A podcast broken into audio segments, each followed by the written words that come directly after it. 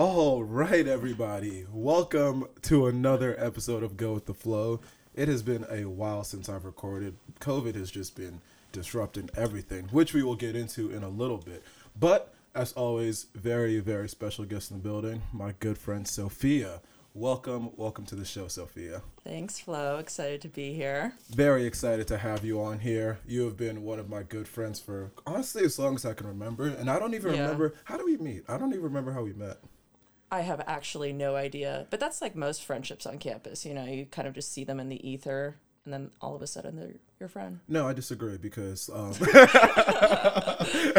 no, I, for, I mean, for the most part, like I remember like Jelani and Max, I met them first day of club soccer trials. I remember meeting Nadia at Gabby and Elizabeth's pregame freshman year. So I think I totally met you through Nadia. Okay. Shout out Nadia. She gets talked about way too much on this podcast. That yeah. Is, that is enough the, Nadia talk. I mean, she is your close friend as well. That is the homie. Yes. Shout so. out to the third episode of the podcast. But the way that I always start these episodes is I ask my guests to introduce themselves, tell me where you're from, what your major is, stuff you do on campus, and then just mm. any other general introduction that you would want the people to know. All right. Well, my name's Sophia. I'm a senior from Tucson, Arizona. It's pretty nice in the Southwest. Nice. um, I'm an economics major on campus. I do Tiger Capital Management, which is the only Princeton student-run investment fund, which is pretty sick. I've and done all, that all, all throughout Princeton. Nice. Used to be part of Business Today. Happily no longer part of Business Today. Um, and a couple of women's groups on campus as well. Um, I'm in a S R A T and I'm in T I. What's a S R A T? A sorority. Okay, I get this oh, all the time. Oh, oh, okay. Like in the Southwest, they're always like S R A T as a corresponding word to frat. Interesting, because I'd heard that term and I would always just like smile and I was like, oh yeah, S R A T. Okay, yeah, what is that? Okay, okay, yeah. Makes sense. Um, so, like you said, you are in T C M and Business Today. Did you come into Princeton knowing that you wanted to do a lot of activities that were very pre-professional, um, pre-professional That's the nice finance, way to put it. Business focused? Yeah. um, no, I actually came into Princeton pre-med. What? How am I just finding this out? Yeah, no, um, I did Gen Chem all throughout freshman year. Both my parents were physicians. So ah, so we definitely did Gen Chem together at the same we time. We did. We just weren't homies. Yeah, then. We didn't know each other then. Oh, yeah. Interesting. It was a dark time. Okay, wait, okay, putting a pin on the whole T C M conversation. What made you switch out from, because again, another reason that I like this podcast is even when I have my really good friends on, I still learn new things about them. Exactly. Just by doing the podcast. So why did you make your switch out of pre-med? It was actually T C M. Okay. Um, I think all of my life growing up, I had a love for solving problems. Like, I'm ridiculous at puzzles. They're my favorite thing to do. Um, I love the Wordle. I love the crossword. Just solving a problem that's difficult to do is my favorite thing in the world. And coming into Princeton, I think knowing medicine was all I'd seen growing up and in my life. And that's what I thought was the only option for me, given what I was interested in. Therefore, I did research in high school, et cetera, et cetera. And then I kind of came across T C M, um, had a really amazing mentor who was a senior when I was a freshman, and he just showed me the ropes. And it is the most amazing problem to solve in the world with some of the most intelligent minds. And you get to look at all kinds of businesses. You learn so much about the way that the world works. And yeah. So. I, I like that. And again, everyone has their own very...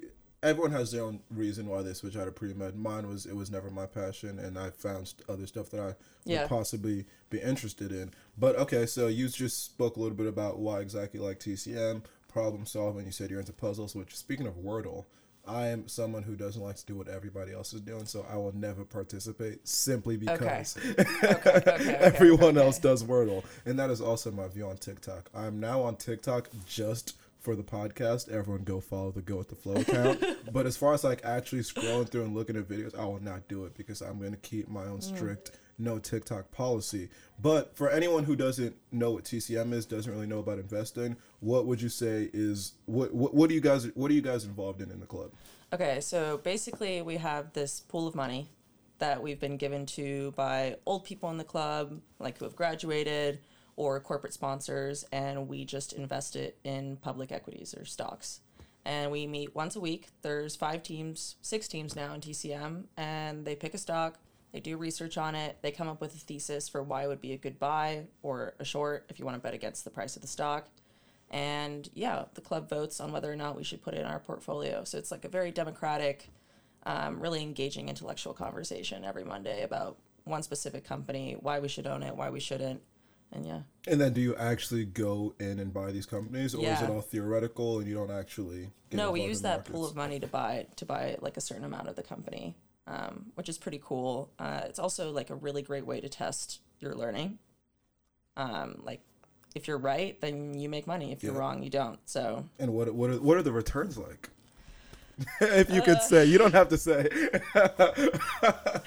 So in the past year, T C M has done pretty poorly, but then again, better than the rest of the stock market. Fair so enough. Not bad. Okay. Um, but yeah, no, in the past three years, th- this is an awful way to say, like, okay, there's I R R, which is internal rate of return. And it's like, how much money have you made corresponding for time? And like a good I R R is like ten to twelve percent. I think T C M has maintained like a three-year twenty-five percent I R R. Okay. So pretty solid. Pretty solid. Okay. Not and, bad. And now the difference between T C M and Business Today, because I feel like up until this year, I always thought they were the same group. It always seemed like it was the same people in both groups. What is the difference between T C M and Business Today? Yeah, I think already explaining what T C M was, Business Today is primarily like a outreach group to get students involved, to connect with like Fortune five hundred companies and C E Os, and really just get access and knowledge to what the avenues and potentials are to enter into like a pre-professional environment. So like, for example, Business Today hosts some conferences in the fall where like students from Princeton are staffers, and we bring students from across the world to come and engage with like sessions and meetings with uh, C E Os. So Okay, and yeah. for anyone listening who might be like you, you came in doing, wanted to do something completely different. You found these two clubs that kind of changed your traject- your professional trajectory, I assume. What would the pitch be for them to get involved in a in a club like, in either type of club, T C M or, or Business Today? I mean, I'll pitch you harder on T C M. Okay, because yeah, it seems like that's, that's where your loyalties lie, yep. Absolutely. Um, being an investor does not mean that you have to be an investor professionally, and knowing about your finances, how you want to manage your money, how you want to set yourself up for when you retire at sixty, like, is an invaluable trait and skill to have. So let's say like you join a club like T C M where you're investing money and you ultimately decide, hey, like I want to go into software engineering, or I want to be a doctor. There are so many physicians out there who are so financially illiterate, and the opportunity to have that additional skill as opposed to like no skill is really valuable. So. No, I, I could not agree more with you. And did you go to the last lecture that we had um, like a month or two ago, where it was the three the three individuals? They were talking about exactly what you're saying, like personal finance, um, learning how to invest, those types of things. Did you attend that or no? I didn't, but my mom did. Okay, which is fair. And obviously you're someone who already has a little bit of skill in it, so you probably didn't need it as much as some people yeah. who might have no experience with it. But I do think exactly like what you're saying, we learned so many different things, whether it's like inside the classroom, outside the classroom, and how much of it is actually applicable to your everyday lives. Totally. I don't know. I will leave it up to whoever to decide what percent is applicable to your everyday lives, but things like being financially responsible and um, learning how to invest, these are things that we don't really touch on at all, where, yeah. again, we go to a very good school. We go to totally. a place that is going to set us, hopefully set you up financially, and it's very important to to be the most responsible with however much you're making. And if it's not even the type of thing where you need to be making X amount to be financially responsible, whatever you're making, it's always important to like have a budget, to to just, just one simple thing is that like having a budget. So yeah, it, yeah, I, I do think that there needs to be more of an emphasis put on these types of things. And it's cool to have a club like T C M that is teaching you things like that, that you're going to have these skills that are going to be beneficial to you for the rest of your life. Yeah. Really quickly on that point about like getting access to an institution like Princeton, which will set you up financially in a really great way right out of college. The difference between that and being financially literate is a huge jump, because when you think about it, the impact that generational wealth has isn't just in some, it's in knowledge. And when you have parents, family that knows how to manage your finances, like, that's a huge advantage over someone who would be making the same salary but hasn't put it in a four oh one k for Ex- five years out of college. Exactly, exactly. Even something as simple as a four oh one k, which I didn't know much about until recently, like a Roth I R A, all these different yeah. types of ways to help you, like, uh, these they act as, like, tax benefits. These are ways to save up towards retirement. Little things like that where people wouldn't think twice about. But other people who are more more deliberate with what they're doing, again, they're just setting themselves up more in the long term. So, yeah, I can't speak enough about the value of just, even if you're not joining a T C M, because it sounds like it might be quite a time commitment, just, I don't know, watch a YouTube video, listen to a podcast, go to things like the last totally. lecture where you're just, like, giving yourself that little bit of knowledge that's going to help you out for the rest of your life. Because, again, we both took Gen Chem. Wasting my time. I oh could have been God, taking a, a personal investing class or something that would have been much more useful than Gen Chem or Orgo or physics or basically any pre-med related class that I, t- that I did. Crazy how it works like that. Yeah, because I did pre-med for three semesters and uh, yeah. A lot you did of, do it for longer than me. I remember that. Yeah, yeah. So a lot of classes that I took that were to this day just a waste of my time. And yeah. I could have been doing much more else and just been just yeah, been been helping myself and bettering myself, benefiting myself in many other ways. I wouldn't completely discount it though, right? Yeah, but I mean, why why wouldn't you? I mean, I think being in an a- ass class like Gen Chem mm-hmm. teaches you some good values, um, grit. Okay. Resiliency. Yeah. um, and just putting your nose to the grindstone, you know, like even though it's not something you love, sometimes you just have to get it done and you made it through. No, so. You're correct. I mean, you're, you are, no, you are correct. You're right. Fair enough. I'll, I yeah, can't disagree it. with you on that. But okay, so we are now, um, today is the morning of, for us or for, for some of us, we have formals. For, for eating clubs. Yes. So for Ivy, you'll be attending. I so will be attending. It's it's been like a, a fun. I bring that up for two reasons. First reason is um, it takes me back to like high school prom days when yeah. like early in the day everyone's looking all bummy. You know, everyone in sweatpants. Everyone looks a little every, weird. exactly, exactly. So that when you get dressed up later, you can really see the the glow up that happens. So it's just been funny. I was at Ivy right now for brunch. Everyone just like in their sweatpants and stuff. Nice. And then in a few hours, everyone popping up. It's gonna be crazy. But the reason that I bring this up is we all know that COVID is still a thing on this campus, but I think that there have been. Um, I think it's it's it's finally the time that we are able to have things like formals because there are people who complain about the the level of openness that the school has been having, and so we both just. Came out of our COVID quarantine. We did. Both tested positive recently. What was your isolation experience like? I mean, I was pretty symptomatic, which was surprising for me. Mm-hmm. I think I had COVID. I was an O G Covina in March of twenty twenty. Wow. Congratulations. So, oh, okay. Thank you so much. Um, I used to brag about having the bodies like late into twenty twenty, and then it wasn't cool anymore when the vaccine came out. Um, but no, I was pretty symptomatic, so that was kind of sucky. Um, fever, cough. Omicron mostly exists in your throat, so like I had a lot of scratchy issues. But um, I had a massive thesis deadline on the Friday of my quarantine. I had not written a lot of my thesis before the quarantine, so I think it was a little blessed um, that the time came and I was kind of forced to stay inside and write it. So it was okay. I think the biggest issue, however, with the quarantine was the food. Um, okay. Because living off campus, I don't have a de- like dining hall plan. I can get a couple of swipes, but none of my friends eat in the dining halls anymore, so it's hard to get food from there to there. Um, in I S O housing, you will get it brought to you or you will pick it up. At w- the. Were you in I S O housing? Or were you... No, no, no. Oh, okay. You were... oh, okay. Okay, okay. I was in my own apartment off okay. campus. Okay. Um, I'm just saying it's easier to access food. Gotcha. T I had like this huge issue with being able to go to the club and pick up food versus having a friend pick it up for you. It was just a huge hassle. So I had to like cook while being sick and then DoorDash too. So. Less, less than ideal. Fair enough. Yeah. It was and, okay though. How about you? Um, for me, I am someone who used to brag that I had never tested positive. And so we both so had upsetting. things that, that we used to be able to brag about. And then I tested positive, what, like, Last Wednesday? Was it last Wednesday? It's all a blur. Yeah, I think it was last Wednesday. Okay. Um, I was not really symptomatic. Funny enough, I probably had the most, like, symptoms. I put that in quote. Like, I had a runny nose the day before I started my isolation. Mm. And then the day I hit my room, I was basically fine for the five days. So, luckily, okay. didn't really feel much.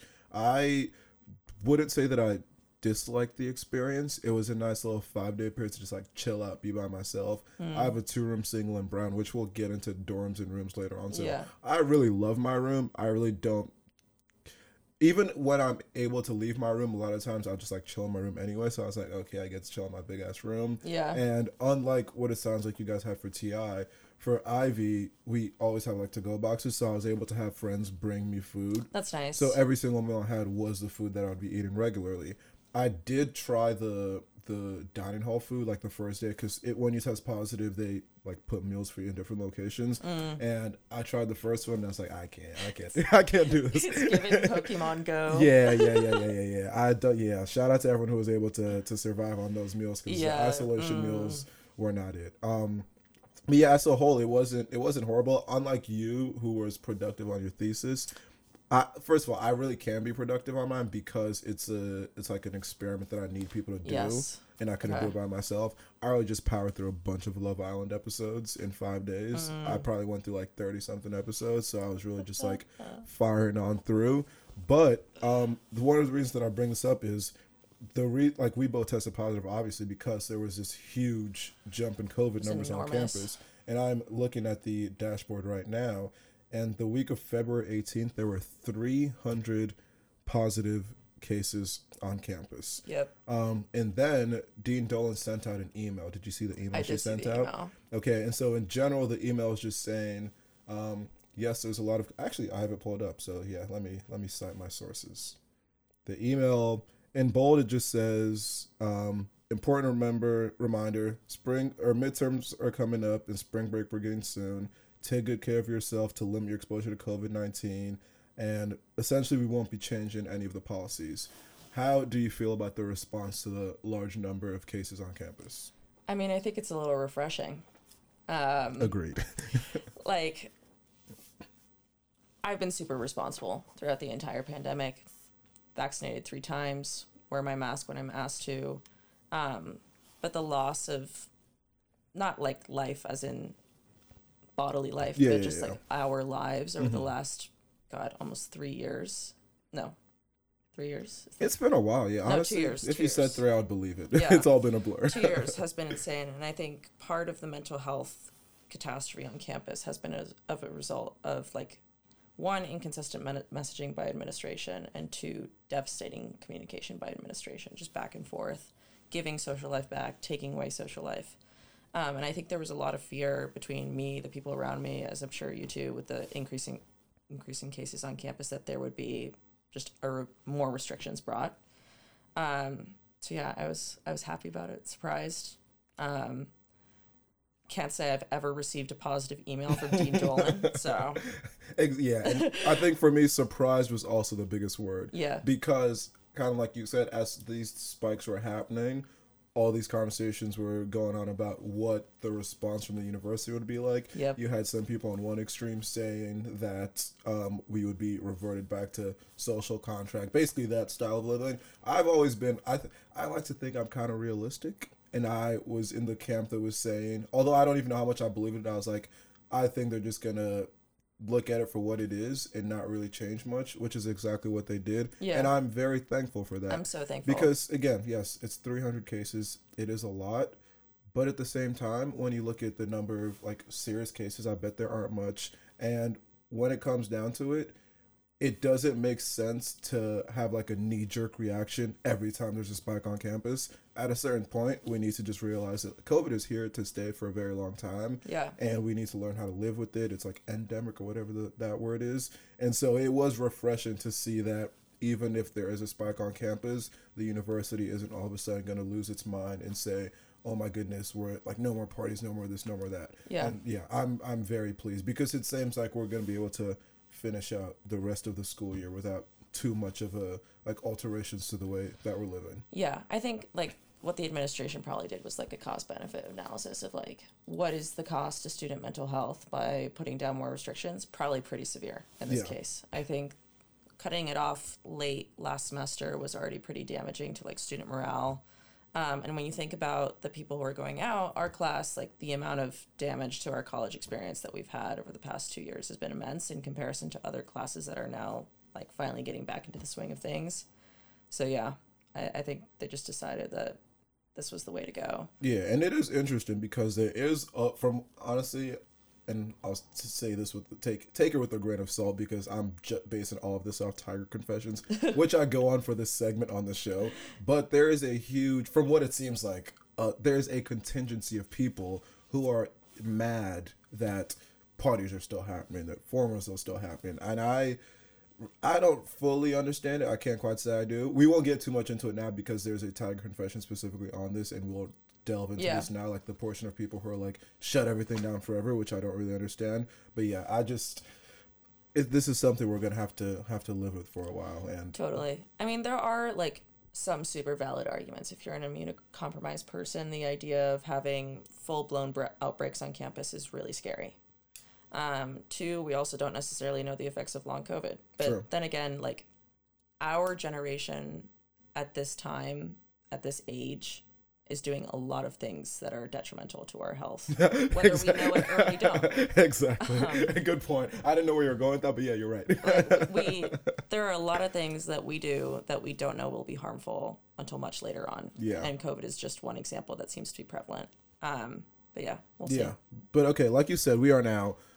to however many years into COVID, rewinding all the way back to like that that's first semester that we got sent home. That was March of twenty twenty.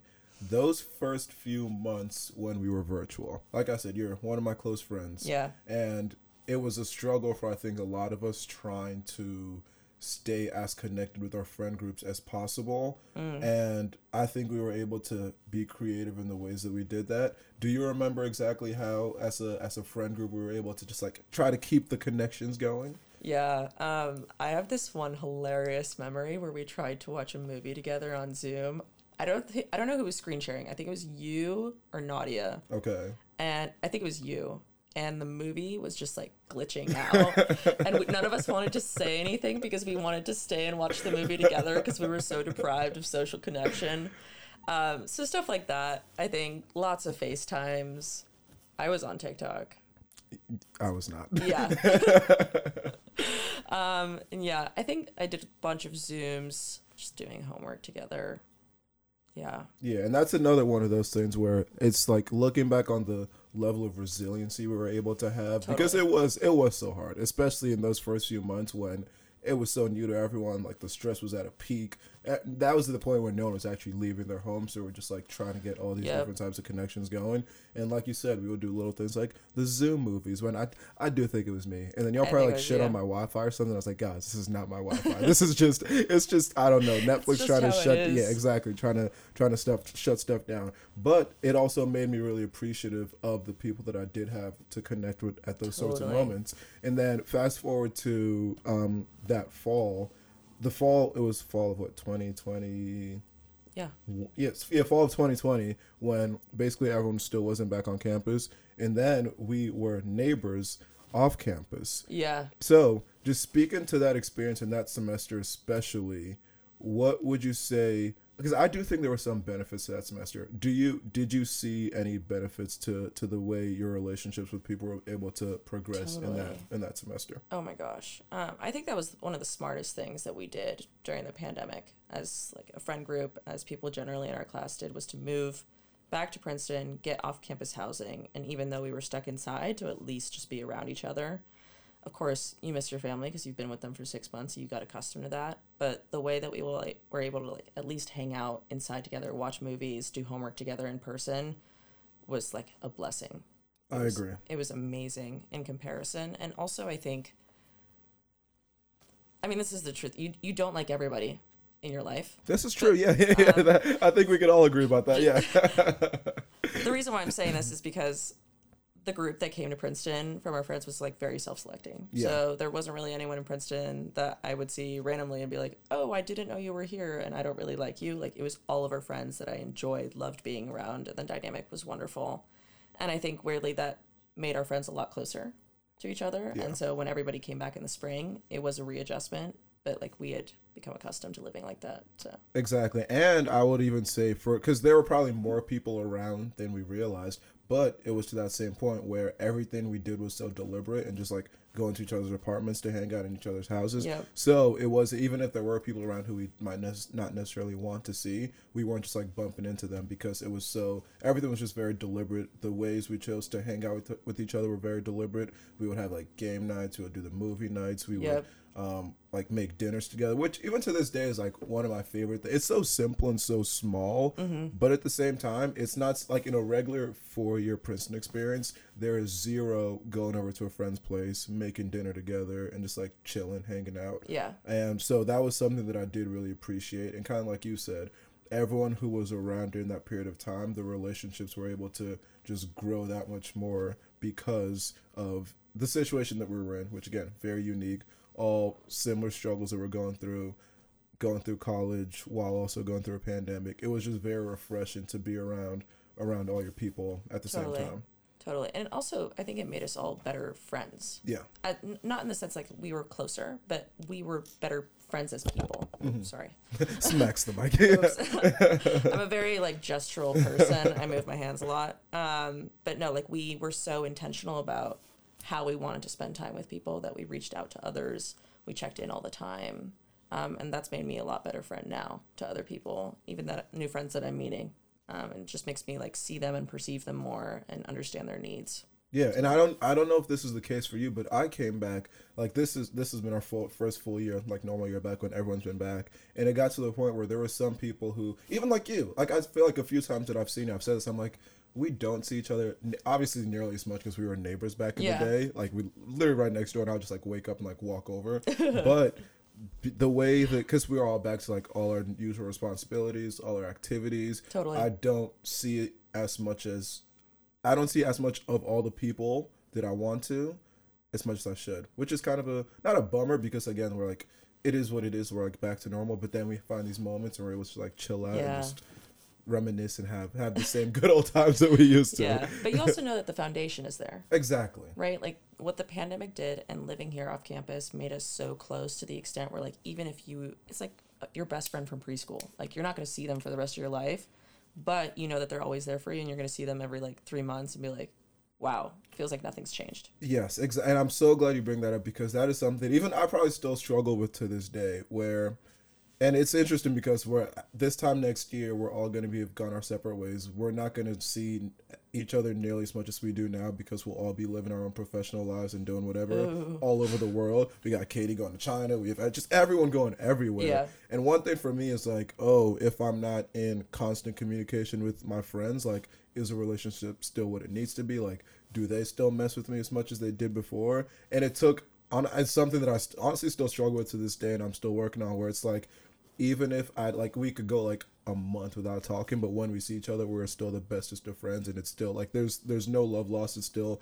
we're just gonna like pick up right where we left off, yeah. and I'm still still trying to work on that because kind of like you said, um, some people that I would see all the time didn't see them as much anymore. I'm like, oh, what's going on in the relationship? But honestly, nothing. It's just we all have so much going on. Yep. And I I'm also someone who like I hope that because again, there's so many people who I haven't spent nearly as much time with this year, and I hope it's not that they think like, oh, I don't care about them anymore. It's just like, I'm just everywhere and nowhere at the same time. No, yeah. And so it's hard to give everyone the same amount of time that they might have gotten in the past from me before. Yeah.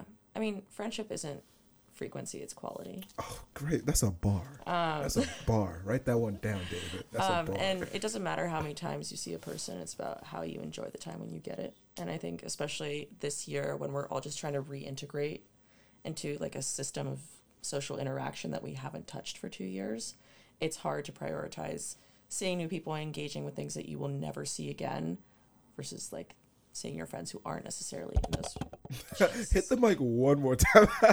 I'm just going to pet it for the rest yeah. of the show. I feel so bad. Um, but yeah, what was I saying? Yeah, the balance between just enjoying what we probably won't see again and the friends that aren't really part of like the normal social structure that we have. Yeah, exactly. Every single day. And then I even think of, I think of my high school friends who, um, again, obviously we all go to different schools now, but then we get back together and it's always like, It's pick chill. up right where we left off. So I'm so positive that when we all graduate and go our separate ways, that it is, it'll be what it is. Like, we're all going to live our own lives, but when we get back together, it's just going to be, be like old it's times. Wonderful. So yes, yeah. For anyone listening who might think that their friend doesn't like them or care about them as much, I don't think that's the case. They're probably just busy. They're Shoot, probably just busy. They're probably just busy. Shoot them a text. I bet they'll hit you up, and they can't wait to hang out with you. Honestly, everyone listening right now, text one person. Be like, I yeah. miss you. Can we hang out again? David, text one person right now. I'm kidding. He's holding his phone. Actually shoots the text. Um, but okay, it kind of, so along these lines, like I just said, you lived off campus yes. last year, and now we are, so in regular, pre-COVID, living on campus was something very rare. I don't Super know, like, rare. No one really ever did that. Last fall, a lot more people did because the campus wasn't open. And now that we're back to regular, no, okay, we're not back to regular times by any means. You know close. What I mean? Yeah, hopefully we're close. But you decided to that you still wanted to to live off campus. Why exactly did you make that decision? My apartment's really nice. It is a nice apartment. No, I think one. Having a live-in kitchen, a live-in washer dryer, and my own bathroom have just been amazing. I also just like having the quiet space. I think at Princeton, you don't have a lot of your own space. You have sh- a lot of shared spaces, mm-hmm. but nothing that's truly yours. And sometimes you just want to go in a room, lock the door, and have no one talk to you for five hours. And having the ability to do that in my apartment is just amazing. Um, and I already had all my stuff there logistically. I wasn't really wanting to move it, um, and it's really close to campus, so it's maybe three minute walk from Fitz Randolph. So yeah, location is great, and I'm, I also lived again, like I said, we were neighbors, and I also really enjoyed my off campus experience so much. I actually tried to live off campus again, yeah. but the apartment was already promised to somebody else. Shout out Soon. Julius, yeah, Julius and Susan. Shout out, shout out to y'all. But yeah, there's something about it. It was it was such a unique experience because. Every when when you when you're in a dorm on campus, you basically know what you're getting out of it. There is differences amongst them, but at the end of the day, you're in a Princeton dorm. But when it came to the um, off-campus apartments, it is every space was just so unique and nothing totally. Like you're gonna get on campus. You're getting more bang for your buck because prices are about the same, but you get a lot more space, mm-hmm. like kitchen, living room, and I appreciated not having to be. In the Princeton, it's all the Princeton bubble. But when you're like physically on campus and yeah. living on campus, you really are in the middle of everything. Step out of your room, you're bumping into everyone. Step in the hallways, you're bumping into everyone. But off campus, you're just that little bit removed mm-hmm. where it doesn't always feel like you're overwhelmed by having to be around people all the time. So yeah, it, it was a nice experience living off campus. And is it something that you would recommend to other people? I think I definitely would. However, later. In Princeton. Well, I mean, you can't, you're sure. not allowed to for your first two years, I don't think. Really? You think I'm pretty so? sure. I, no, I'm, pr- I'm pretty sure you have to be in your res okay. college for the first two good, years. Good, good. Um, yeah. I think the one key downside, though, is that I miss the ability to just walk out of my dorm room two doors down and go see my friend, who's not necessarily my best friend mm-hmm. that I would room with, for example, but someone that I would see in passing and really enjoy talking to and spending time with. Mm-hmm. Um, it's also still a lot closer to other things. And also, what is the next chance that you're going to get to live in a Gothic style building for the rest of your life? This is true. Unless you know? You're going to Hogwarts or something. I don't know, you just kind of feel special when you yeah. look out the window and it's snowing and it looks so pretty. Um, but no, I think what I would outweigh is just the personal space, um, the amount of space. And there, I think also recently there's been a lot of change of mindset about how expensive off-campus housing is. It's actually... like you said, the same price as on-campus housing, and you can get it funded financially through the FinAid office. Um, so, yeah, I'd say def recommend it. Yeah, and the reason that I that even housing and everything was top of mind is because, although we're seniors, I just saw this email about room draw and how it's, once again, time to start looking for rooms and looking oh. for roommates and all that fun stuff.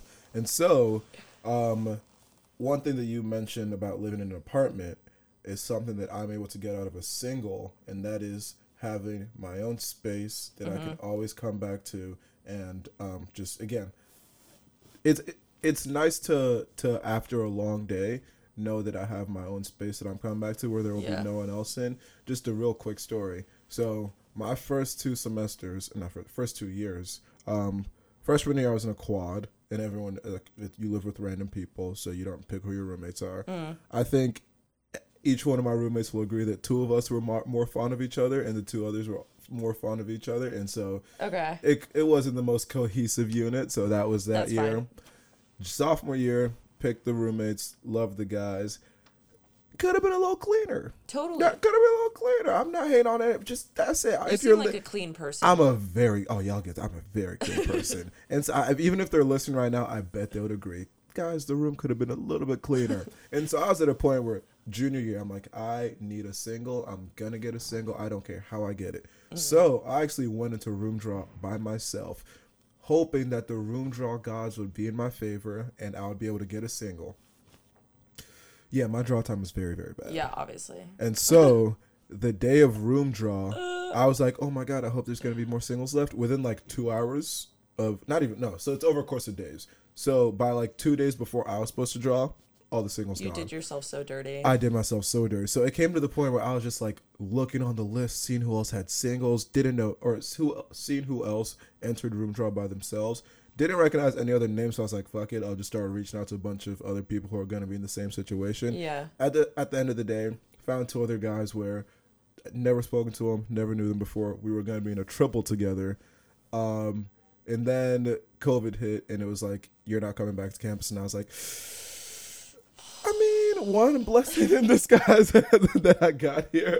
And then fast forward to the room draw for this year. This is when the room draw gods were finally in my favor. Yes. And my draw time was on the very first page. That's so awesome. And I was so like the awesome. sixth draw group overall. And so this is how I ended up with my prime two-room single in Brown, so which sick. I'm convinced is the single best room on this campus. Nobody could tell me otherwise. Two rooms just for you. So it's. I think it all came full circle with all my different living situations. And so uh. senior year, I finally got to have my own space because I'm someone who, when I go out, I'm so social, talking to everyone, very active. And when I get back to my room, I, from, I, I don't want to talk. I'm just trying simply to simply do not want to have thoughts. Exactly. I don't want to say anything. I just want to chill. And so it's nice that I could just like get back to my room and know that there's no one in, no one else in there. Like hopefully there's no one else oh. in my room and I could just vibe out. Yeah. Now that you're talking about messy roommates. Speak about it. Let's get into it. Nadia, I love you. You are the messiest roommate I've ever had. Oh, snap. I hope she's listening. Maybe she'll listen. She'll listen now. We'll she, get was her my, she was my direct roommate. Um, sophomore year, obviously, we used to spend a ton of time in the common room. Um, to be real, I was not the best roommate either.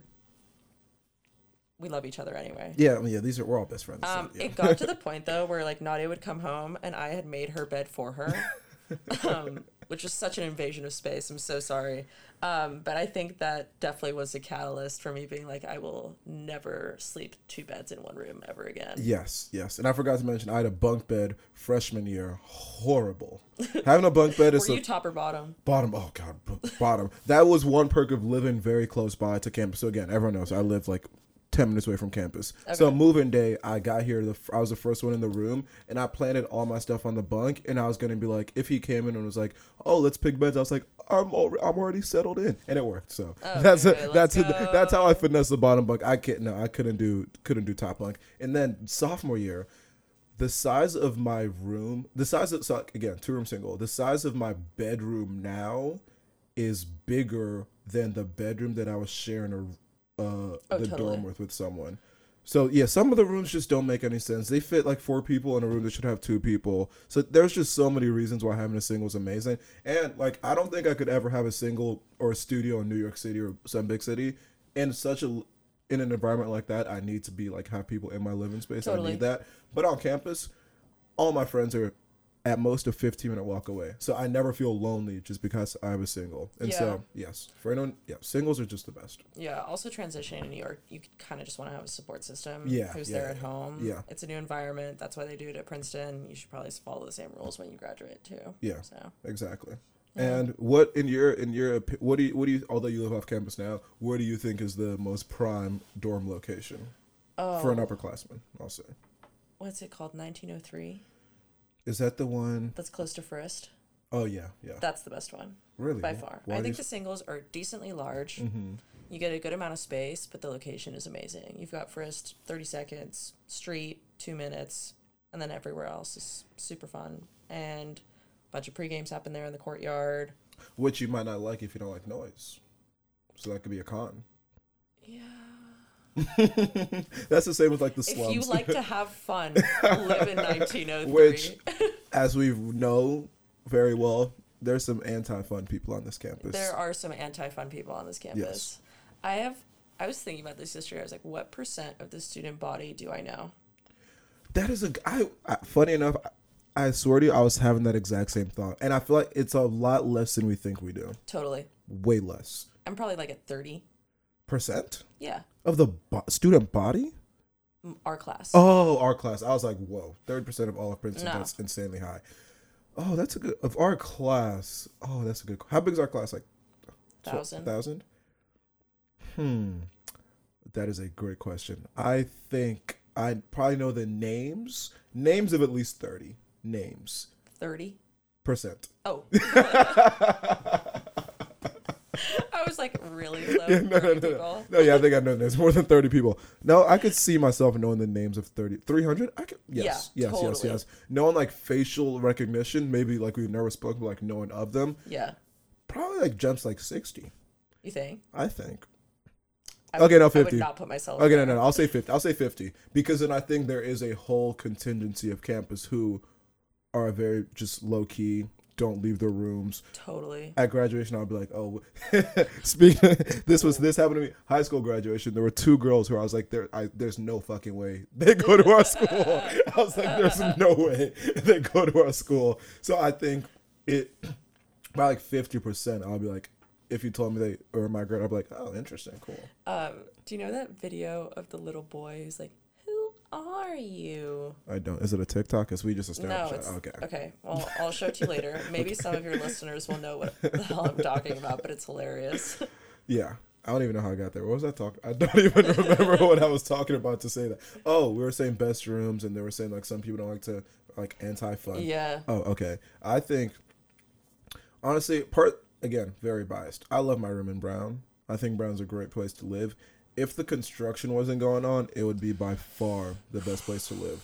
The construction is the one thing yeah. that makes it very, very difficult because the art museum construction is the neighbor of Brown, and it makes the journey the to neighbor. my room much, much longer and much more annoying than, than I would like it to be. Totally. Also, I think Princeton should discount the housing if you're closer to the construction. They should. It's it's a travesty, and it the I, it, it makes me so sad. I don't even want to get into it. It yeah, the, and yeah. The, there Dylan's gonna under, start undergoing construction really soon, and that's gonna last like three years, I think. So there's just going to be a lot of heavy construction in the center of campus for a very long time. All the homies got to go to Planet Fitness now. Yeah. And so, yeah, until like our fifth reunions, it's not going to be a construction-free campus. Wow. It's okay. We won't be here. Anyway. Exactly. We won't, we won't, we won't be here. So, so it is what it is. But yeah. Um, and then I guess final like rooming related uh, mm. uh, question. What Are what do you believe are the benefits of the, the way that Princeton has it, where like most other schools they live off campus after like a year? What are, what do you think are the biggest benefits of having the most people living on campus for all four years? Community, that's like the primary reason. That's why they say they do it. I believe that's true. Um, freshman year, I met so many people in my hall, so many people in my Z group. You're just so close to everybody, and you're forced to make friends, and you're forced to meet people who you wouldn't traditionally go up to and be like, hey, like, let's hang out. And I think it remains that way, and something's really special that you get to keep for four years. That's, like, the one downside for me, obviously not being on campus. Mm-hmm. But, again, learning how to have been deliberate throughout the pandemic really helps offset that. Yeah. Agreed. Community. Community. Good, good answer. Good answer. Okay. Yeah. And I will put a pin on the on the room talks, and we're just going to do a whole one eighty. Okay. And talk about The Bachelor and Love is Blind and Too Hot to Handle and every other dating related show. All but right. You just said, so I asked you before we started, but you're not watching this season of The Bachelor. It's so embarrassing, but I'm not really. Okay. Um, what's her name? Shayna? Shayna? Shanae. Shanae. Shanae. Yep. Yeah. She sucks. She did suck. Yeah. She's she's long gone. Oh, she's gone? Oh, yeah, yeah. It's, oh, it's hometown okay. starting, this hometowns are this coming Monday. Wait. Which means it's top five, four or five. Four. Can you tell me four. What the top five is? I could. That's the thing. All of faces. The, I, I know their faces. I couldn't tell you their names. That's so upsetting. Yeah. Yeah. Yeah. So no. Mm. Okay. So it okay. doesn't matter that you don't watch. More. More general question. on the t- on the on The Bachelor, The Bachelorette, when it comes to these two shows in particular, why do you think it's something that lots of Americans and lots of people tune in every Monday, like myself, to watch, when we can objectively agree that it is trash television? Oh, it's awful. Horrible television. Um, I think it's one, because it's hilarious. Um, there's so much drama that goes on that you and your friends can kind of use it as an escape from your existing life. Um, it also creates a lot of community. I think a lot of places on campus, for example, like watch it together. We used to watch together. We used every, to watch it together every yeah. single Monday.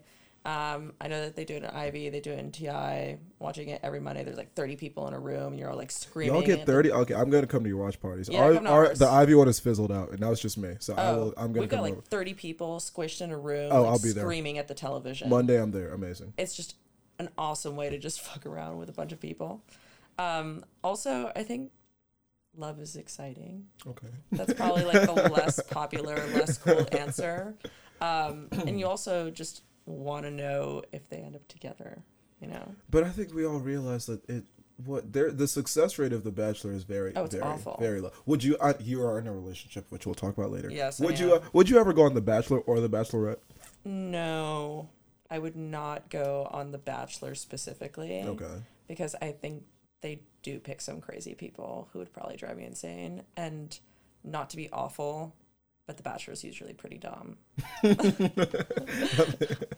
Like, the goal is awful, therefore I would not. The Bachelorette, I mean, who doesn't love attention? Hey, exactly. Like I always say... If we're being honest. If we, no, and you are being honest. I would... I think if I'm still single at like twenty-eight, twenty-nine, mm. I'm going to make a huge push to get on The Bachelorette, lose it, and then be the one that becomes a bachelor. That's so smart. That's my life plan. I swear to God, some people do that. I think they pick The Bachelor the previous season while they're recruiting for the Bachelorette contestants. Oh, I, yeah, I think so too. Yeah, totally. So that's kind of like my life trajectory, life goal. Mm. And so between Bachelor, The Bachelor, have you seen Love Island?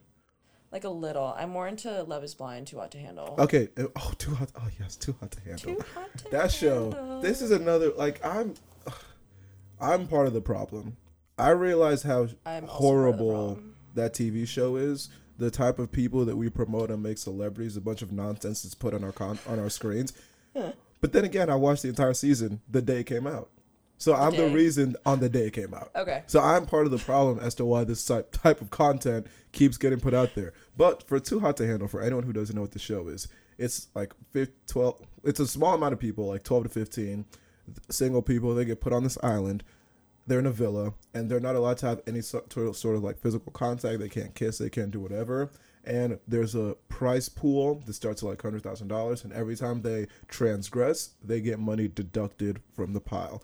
That is the concept of a T V show. You forgot one key thing, though. What's the key thing? They're like really horny. Oh, yeah.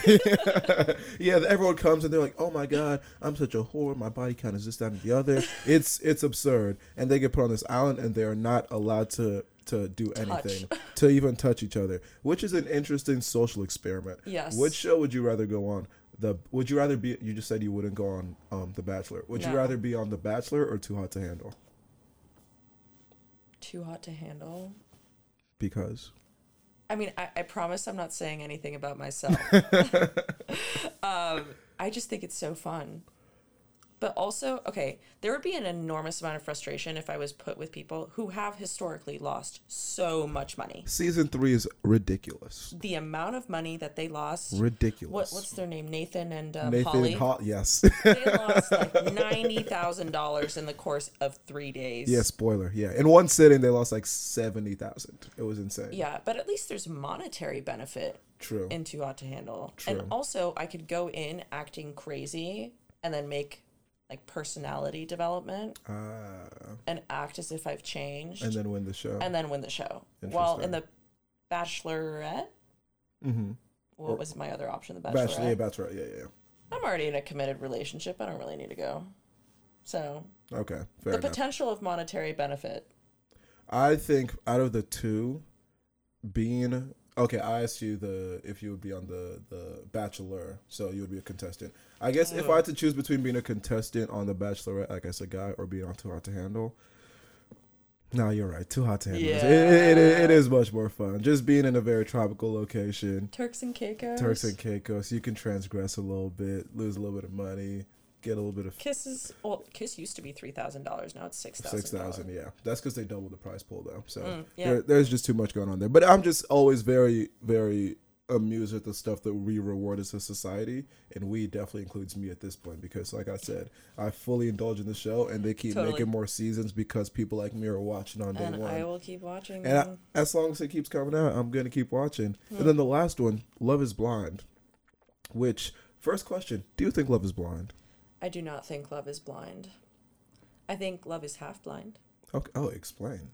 Like, I think you can make a really great emotional connection with someone and learn to appreciate them physically as well. Okay, fair enough. Uh, but completely blind? No. No. Because I, for the first time, I was with a group and they were watching episodes. So I was like, I, I'm going to watch this yeah, shit too. Of course. And I, I don't buy it for one second. Absolutely not. Because I don't think that, again, I think the, and this, these are just my personal opinions, for Lauren speaking and nobody else. The way it usually works is, there is a physical attraction, and then totally. that leads to potentially an emotional connection and then stuff at a dip, at a, on a deeper level. But even if you have a physical attraction to someone and there's no other sort of connection, it's not going to lead to anything. But you need that first level of physical attraction to then know if there's more that could be had.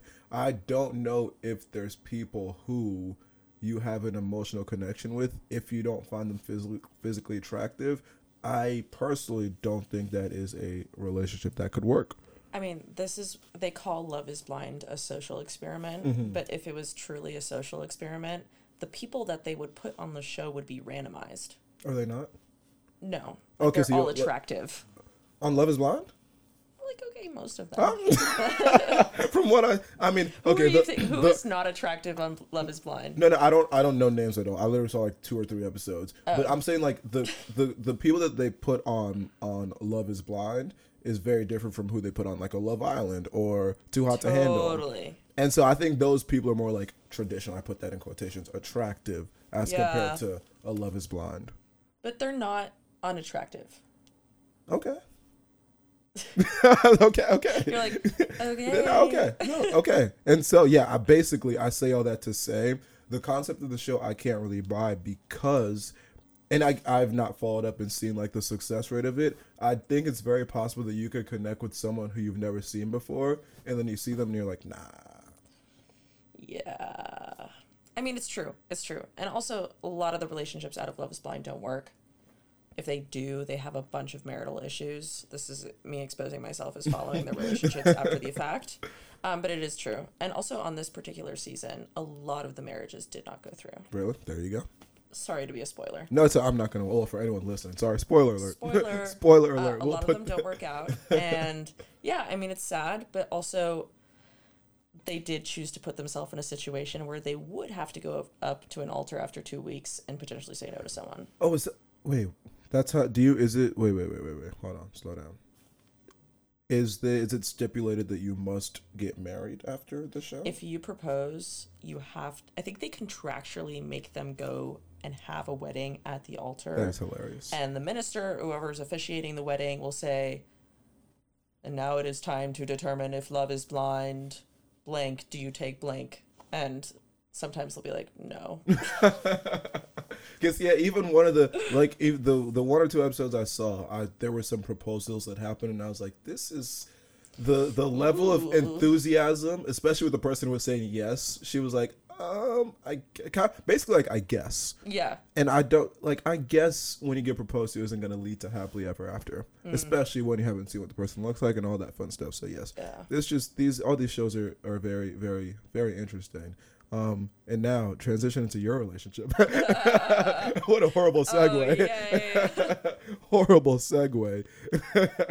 um, again, I'm still working on my podcast and skills. I think you're doing amazing. Thank you. I appreciate that. Um, you and Felipe, you've been dating for how long now? Officially, Officially. a year and a half. Okay. Unofficially, off the record. Two years. two years. Okay. Two years. Okay. Yeah. Oh my God. Two years. And we are now yeah. at a point where we said, like like we just said earlier on, we talk about friendships being spread out all over the world. Mm. You, but I don't know what your future, I do know your plans are.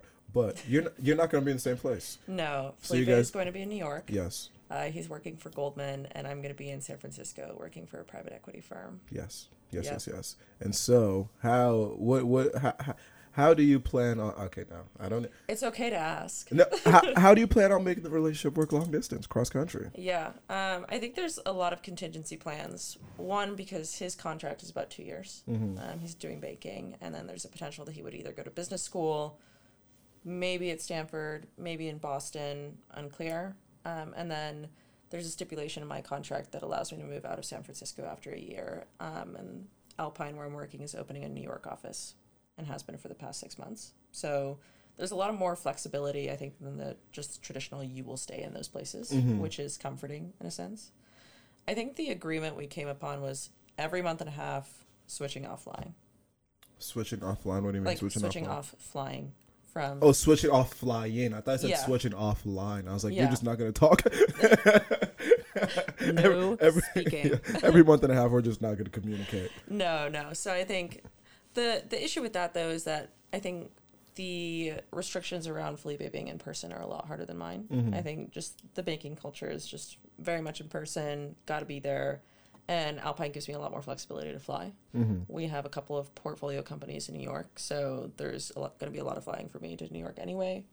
Um, and then again, the New York office just gives me a lot more flexibility as well. I feel so. like this summer was a good trial period, right? Because didn't you both go back and forth like one, at least one or two times? I went to New York three times, two for work, one for the July fourth weekend. Um, and Felipe came at the end of the summer to San Francisco, which he thought he would hate, but really But he liked. really liked it. And so did yeah. that. So did the trial period over the summer. Is that what give you faith that, okay, even when we are here full time, we'll be able to make this work? Totally. Uh, it worked particularly well. I mean, long distances was really hard, especially when one or both people in the relationship show and want to receive a lot of physical love. I think for me, I'm like a very verbal affirmation type of person, so long distance can be sustained for me for a while. I'd say Felipe is more on the physical touch end of things. So obviously it gets hard at some points, but in this day and age and with the financial opportunity that we have after college, a flight ticket isn't that bad. Yeah. And I think the foundation of our relationship was during the pandemic. Maybe Love is Blind because we were founded on like an emotional connection that happened over six months, not seeing each other, just texting and FaceTiming. So it does give me a lot of confidence going into it. You can ask me again in two years, though. No, we will. We will be, be rooting for you, obviously, the whole time. Um, and what? Uh, real quick note: listen to the Artemis episode mm. where she talks about being long distance with her boyfriend for three years. Dude, yeah. And that I think they're really good tips. Interestingly enough, was the most listened to episode of the first semester. So oh. go give it another listen. Yeah, I'm plugging my I'll own podcast back. on my own podcast. I'll go back. Um, and so do you, it, it, when it comes to a long, is it something that you ever, because I, okay, for what I'm like, I would prefer not to do it. I don't think it's something that I would I don't be think able to do. Anyone would prefer. Yeah, true, true, true, true. But were you someone who was opposed to the idea before and then it took for you like to get into a relationship and then be like, okay, this is what mm. we're going to have to do? Or have you always been like, I guess like it, things will be what they will be? So I came into Princeton long distance with my high school boyfriend, and that, all the respect in the world to him, but that was awful. Um, I don't think he's going to listen. You're okay. Yeah, he's probably fine. Um, no, it was awful. I think also because Princeton is such an insular experience and very unique. It's hard to connect on multiple levels with someone who's just having a completely different experience from you. Um, so I was pretty against doing long distance again during Princeton, after Princeton. You just meet the right person. Yeah. And ultimately, at that point, if you love someone enough, you'll make compromises on the things that you don't want to do. And that's just the reality of being in a relationship. It's something I'm happy to do for Felipe, happy to do for me, really, because I'd be sad without him. Oh, so. oh, I know he's listening right now and blushing. Like, oh. He's like, and that was a very, very good place to put a pin on that. Because, again, I say this every time, but it is so true. We've already done fifty-eight minutes, which I... Really? It's flown by. Wow. It feels like, yeah, yeah. That's kind of sad. That is kind of sad. And I don't like to make these go too long because I, again, I, and I, I say this, and it's something I've been saying since I started recording. I don't think people are going to, I, I never expected that people would listen to me for like ten minutes. So the fact that some people listen for an hour, I'm not going to push my luck. And be I like, listened to you for an hour, but I was also speaking. Fair enough. And so I'm not going to push my luck. I'm like, they're going to listen to me for an hour and a half. So I like to keep it to like an hour, ten minutes. That and was... so with that being said, I'm just going to transition right on to the Go. first segment, which was um, the songs. And oh. Yeah, so Should pull out your phone. Fo- yeah, yeah, okay. Get out your phone. Okay. And I'll say while you're getting it out. I'm at two percent. two percent. This I is hope my it, toxic trait. I don't charge my phone overnight. That I I'm the I can't go to bed without charging my phone. Even if I'm let's I always charge my phone. Whatever the circumstances are, I always make this sure. Is literally the worst part about me. my phone my phone is charged. But I always ask people to come up with five songs to describe who they are as a person. Mm. Sophia was like, can I do like, what's the word? An, ac- An acrostic. An acrostic. And I was like, go for it. So your name is Sophia, which is six letters. So you're going to give is. us six songs. I did. Song S. Okay. So, oh yeah. An acrostic, for those who don't know, is just like you create a list of things and the beginning of each letter amounts to something. So I did my name. If everyone, anyone who's been to elementary school, I hope you know that because I feel like we did a bunch of those in elementary school. Oh yeah, like poems and stuff. Mm, yeah. yeah, haikus. Haiku, yes. Mm, yeah, I love good haiku. Okay, letter okay. letter S. Letter S. Uh, Stargazing by The Neighborhood. Have you ever heard that song? I've never heard that song. It's amazing. But again, I like getting put onto new songs. And why did you why did you pick that song? It's very happy-go-lucky. It's mm-hmm. like I'm a walking outside, it's seventy degrees, and the wind is like blowing in my face. Okay. And I feel kind of like a supermodel. The main character in the mm, T V show. Yes, yep. That is the vibe. Nice. Um, song O. Song O, uh, We by Jeremiah. Oh, I like you, that. Okay. Yeah, I love that song. It's mostly just like a... I, oh God, this is so embarrassing, but everyone listened to that song in high school, and it just brings me back to a time where things were pretty simple. Fair enough. Yeah. Shout out. J- oh no, J. Cole's not on that. J. Cole's on Planes, which is on that album. Yeah. Yes. Okay, my bad. Yes. Um, P is Peligrosa uh, by J Balvin. Okay. Um, because? I, I am Latina. Um, my boyfriend is Latino, and we connect a lot over music, uh, particularly reggaeton, and I love this song. It's so good. Peligrosa is dangerous. You feel kind of like low key. And I'm just gonna say? no no. I'm just gonna expose myself here because again, I took Spanish for a very long time. You said peligroso. It didn't even like register to me that that meant dangerous. And then you said that means dangerous. I was like, that's why I know that word. So yes, I I should know more Spanish than I do. Yeah, no, it's fire. I hope you play these songs when people tell you them at the end of the podcast. Um. If there were there, there's like copyright issues with that, oh. so I yeah, I, I, I can't be doing that. Yeah, unfortunately. This is why you have the podcast and I don't. Yeah, but hopefully one day I'll be big enough where when I'm on Spotify, because they'll give me the deal, I'll be allowed to play it on there. These, so yes, this playlist is on Spotify. This okay. Okay. Word. Yeah. Song H. You are an Apple Music fiend. No, I'm. Not. I used to be. I've no. I no. I'm not. Not that anymore. It was such an embarrassing period. Of it life. was, and I'm ashamed that it. No, I'm ashamed. I'm ashamed that I, I was an Apple Music person. But no, as of um, January of twenty twenty-one, which is last year, I've been Spotify. Okay. Yeah. Good for you. Thank you. Uh, H is High School by Nicki Minaj and Lil Wayne. Great song. It's so good. Great song. Because. Oh my God. You know, okay, well, you don't know the TikTok trend. Oh, yeah, I But wouldn't. There is this TikTok trend where you're just kind of, like, shaking your booty. Okay. It's so much fun. That's why I hate TikTok. Yeah, It's a bunch well, of stupid stuff like that. You watch Love is Blind, so you can't talk. You are correct. Touché. um, I is If I Had to Do It All Again by Yola. Never heard I heard it. it in a bathroom in New York at a jazz bar, and I played it, like, three hundred times already this year. Love that. It's really good. It's, like, soul...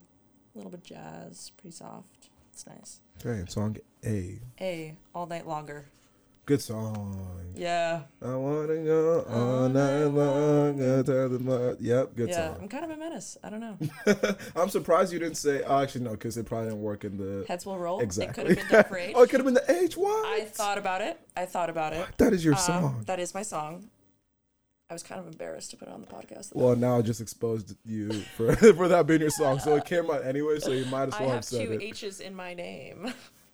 Also, I felt like I tried to be more broad in my choices to describe who I was through songs. Fair enough. So All Night Longer and Heads Will Roll really get at the same thing. Fair enough.